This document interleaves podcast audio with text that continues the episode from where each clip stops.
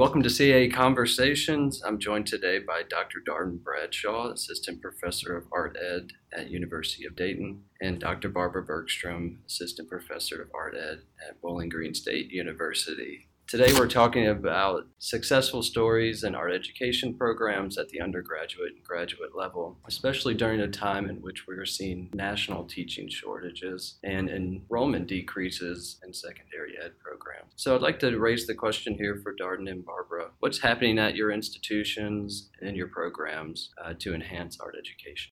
I think one of the things that's happening at the University of Dayton is that we have recognized that as art educators, we are being asked to do even more than we ever have in the past. And that as we prepare pre service teachers, they're going into a profession where not only is there an expectation that they're meeting these high stakes accountability measures that are in place in schools, but that they are supporting students in a variety of ways in their creativity and their critical thinking and really preparing them to be global citizens. So we we've developed this experiential learning program where we take students who are in the summer between their junior and senior year and give them an opportunity to teach art in a global context. So they teach in a South American city, in a city that has a very different kind of population. And they spend eight to 10 weeks living in that community with a cultural immersion experience, but also then learning how to teach from that different perspective.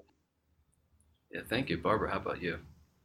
I guess what makes our program, what I would say makes our program uh, successful at the undergraduate level is the group of faculty members that I work with here, we all have different strengths. We have one whose specialty is preschool and special needs students, one whose focus is peace education as related to arts and arts therapy, another who works with middle school and secondary students, and I focus on research wise uh, graduate students in higher education. So by the time students have completed our undergraduate program, of which there are five courses they take before student teaching, they have had a lot of different faculty members that have different, very different backgrounds.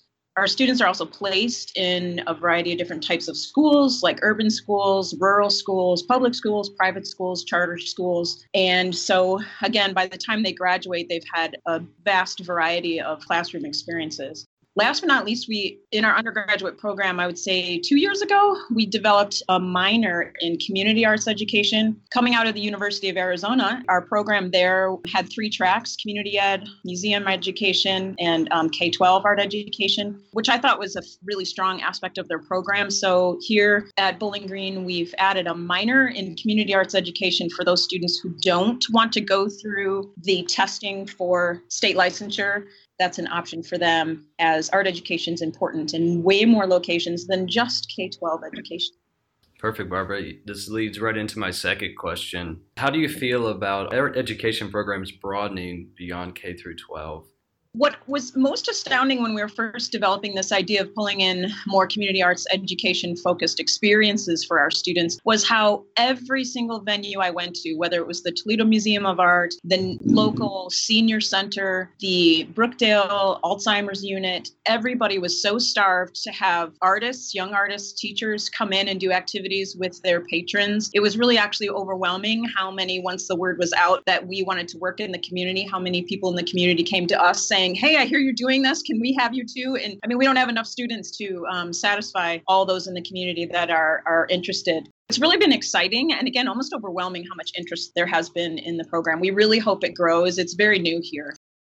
I think our program sits a very different place than Barbara's, and that is because it's a one faculty member program. So I'm in. Um, so unlike faculty strengths that Barbara was talking about at Bowling Green and the diversity of programs that are available for students, including the community arts minor, our students take five courses prior to their student teaching, and those courses are focused on different grade bands, if you will, as well as different settings within art education. So, their first course, which is their intro to art education, that focuses in an elementary setting, but also in a community-based way.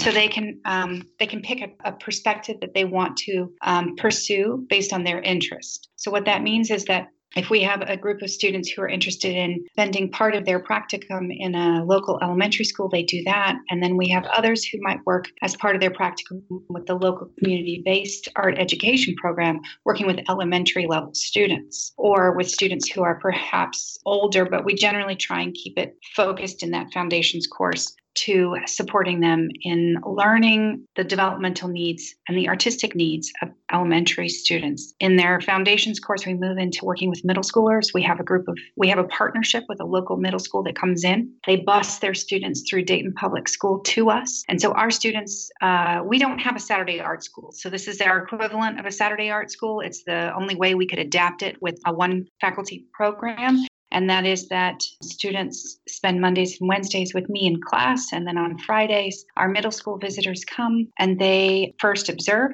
myself and my co educator teaching middle school students. Then they have opportunities to work collaboratively to teach the middle school students themselves. And then we have a second cohort that come in so they get to repeat, they get to try their lesson a second time, and that helps them build that skill and experience in our teaching the visual arts, which is our course that they take as they enter their senior year, which is followed by this potential global practical experience, the global art education experience. They they start out working primarily in the secondary and then move into their elementary so that they have their placements for their student teaching. But because we don't have a community based art education focus in our program, again, because we only have the one faculty member, um, we've worked really hard to build in an internship process for each of our students. So Every student who pursues art education has an opportunity to work at We Care Arts, which is a local nonprofit that works with artists with disabilities of all ages and all different kinds of abilities. We, they work at the Dayton Art Institute as an intern, either in community based programming or with the curatorial staff, because we also recognize that some students in art education may want to pursue museum education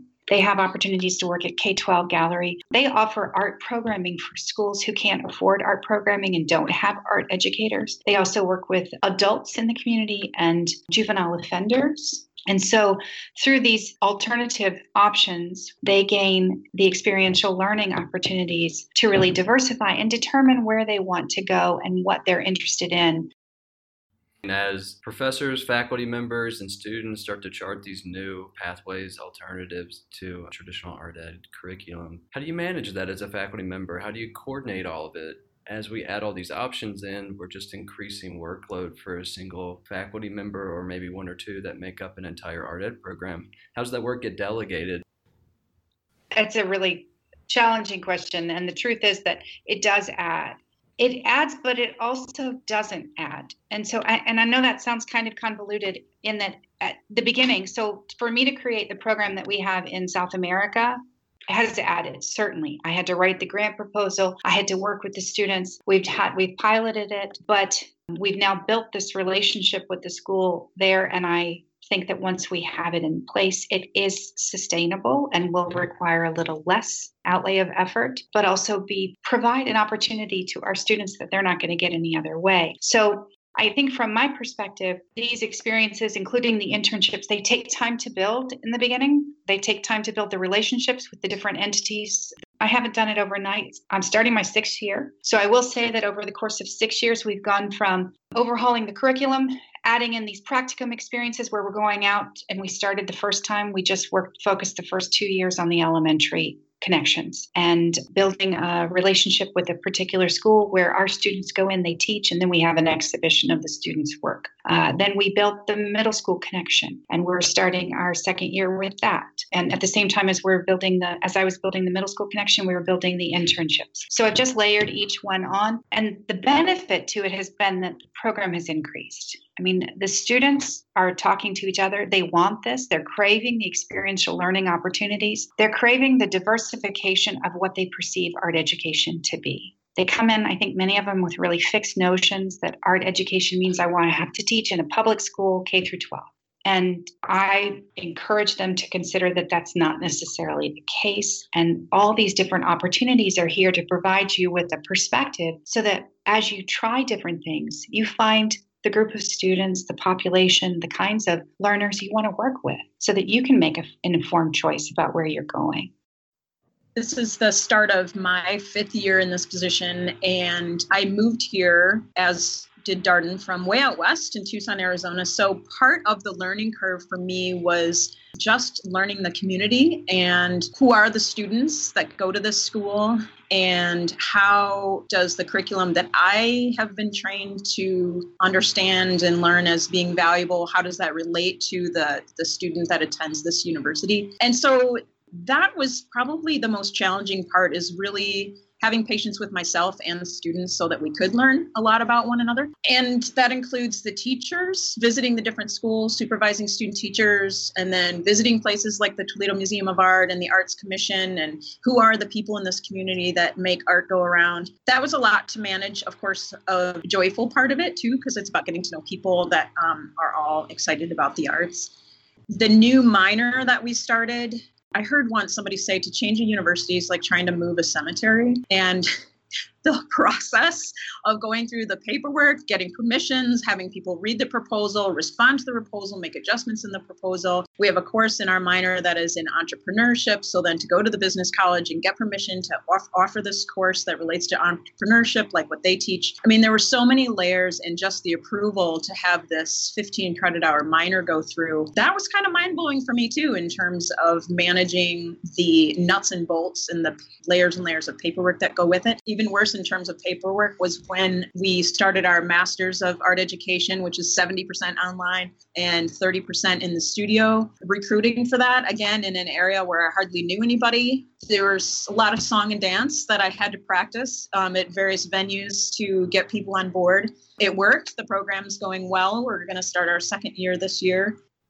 But you both mentioned the importance of hard work, diligence, paperwork, and accreditation somewhere down the road factors into the hoops you have to jump through to make innovative changes in your program. What, what's your experience dealing with accrediting bodies as you make changes to your curriculum or your program?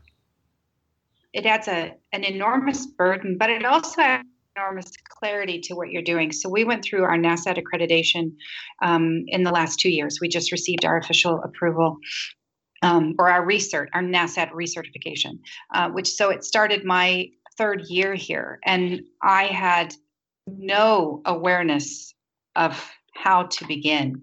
Um, and it was a great challenge and a great learning opportunity. And it, what it did was it really forced us to refine what we were doing in each course to better align as we worked to achieve the goals that NASAD had set and that CAEP had set.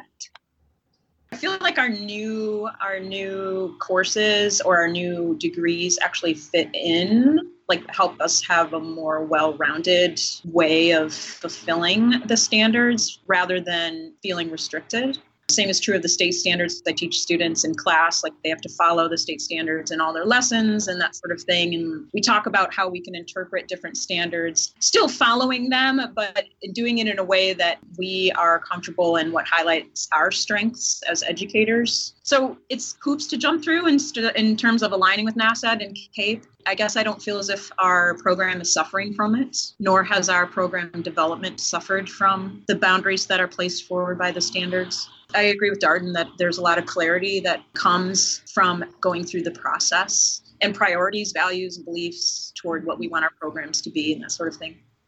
One last question. Mistakes that you made, something you wouldn't do again if you had to do it all over five, six years ago when you took your position, you started to envision new possibilities for art education in your program. I don't know. There was no manual for this job. I remember my contract started on August 13th in 2014 or something like that. So I showed up and I knew I had a ton of work to do because of what I signed on for. I would come in and they're like, we need you to start a master's program. Okay, so first day on the job, sitting at my desk, how do I start a master's program? The inordinate amount of research and digging that needed to happen for me to even really learn what my job meant when I started. That took me a long time. That investigation and digging was a ton of fun. I learned a lot about the history of the program here and just the field in general, say, in learning how to develop new programming. One thing that I would change, and this is going to sound so, I don't know, corny or just what everybody says, but self care is a problem and I've always even promoted it. My dissertation was about one's sense of self in higher ed. I read about contemplative pedagogy and use it with students in my class. and it's about taking time in your own head in your own space to to sort out who you are as a human being before stepping in front of others in a classroom for example I do that in the artwork that I make. It's about that pursuit. So it's a little ironic that I might read a lot about it and write a lot about it, that I don't practice it enough. If I were to do it all over again, I would carve out time every day for what I love to do. And that includes research and reading but it's really easy to be the caretaker, nurturer that comes naturally to those of us that love being educators. I agree with Barbara that self care is important. My mistake that I made, I made a lot of them, but one that I have recently been reevaluating a lot is that we have a capstone component as part of what our seniors go through. So, in addition to preparing for EdTPA and student teaching, they also take a year long course that is their capstone. And I redesigned it. And I redesigned it because I really felt that in the field as we see in K through 12 education, we hear a lot of times this notion of the artist as teacher. And when I redesigned it, I encouraged mm-hmm. students to consider themselves in their roles as artist, in their roles as teacher, and in their identities as researcher. And so, one way that we do that is that I, a component, a requirement of this capstone course is that students think about who they are as an artist in preparation for their senior their participation in the senior exhibition, uh, which includes writing about their work. They think about themselves as a teacher and preparing for EdTPA in their teaching portfolio, but then they engage in arts based research. And while that is really good, and I'm not, I don't think that we should change that, the mistake I made was in the first time I taught it, which was last year, last year was our first cohort who went through that. I didn't realize that I was creating a divisive attitude and that I was in in actuality capitalizing on the divisiveness that exists already between studio art and art education in our field. You know, we hear all those mantra those that can do those that can't teach. We hear the snide comments that are made. Our students experience that when they're in their studio courses um, and 60% of their degree is spent in studio and art education courses at the university of dayton 65% and so in how i framed this particular course i exacerbated those divides between artist, teacher, researcher, and created a almost a polarity in one's belief about how you adopt those, rather than in hindsight, what I see now and what I hope to do as we begin this next academic year is to examine the multiple identities that we as art educators hold and we embody and examine the ways in which each individual pre-service teacher is considering those various identities what do they mean to them? Which ones do they feel are more important to them? How do they anticipate honoring those those the multiple identities that we hold as they go into their careers and their professions? That for me I think has been one of my biggest realizations of a mistake I made was that in trying to create a more holistic perspective of art education, I exacerbated some of the div- divisiveness and now need to figure out how to better support my students in that process.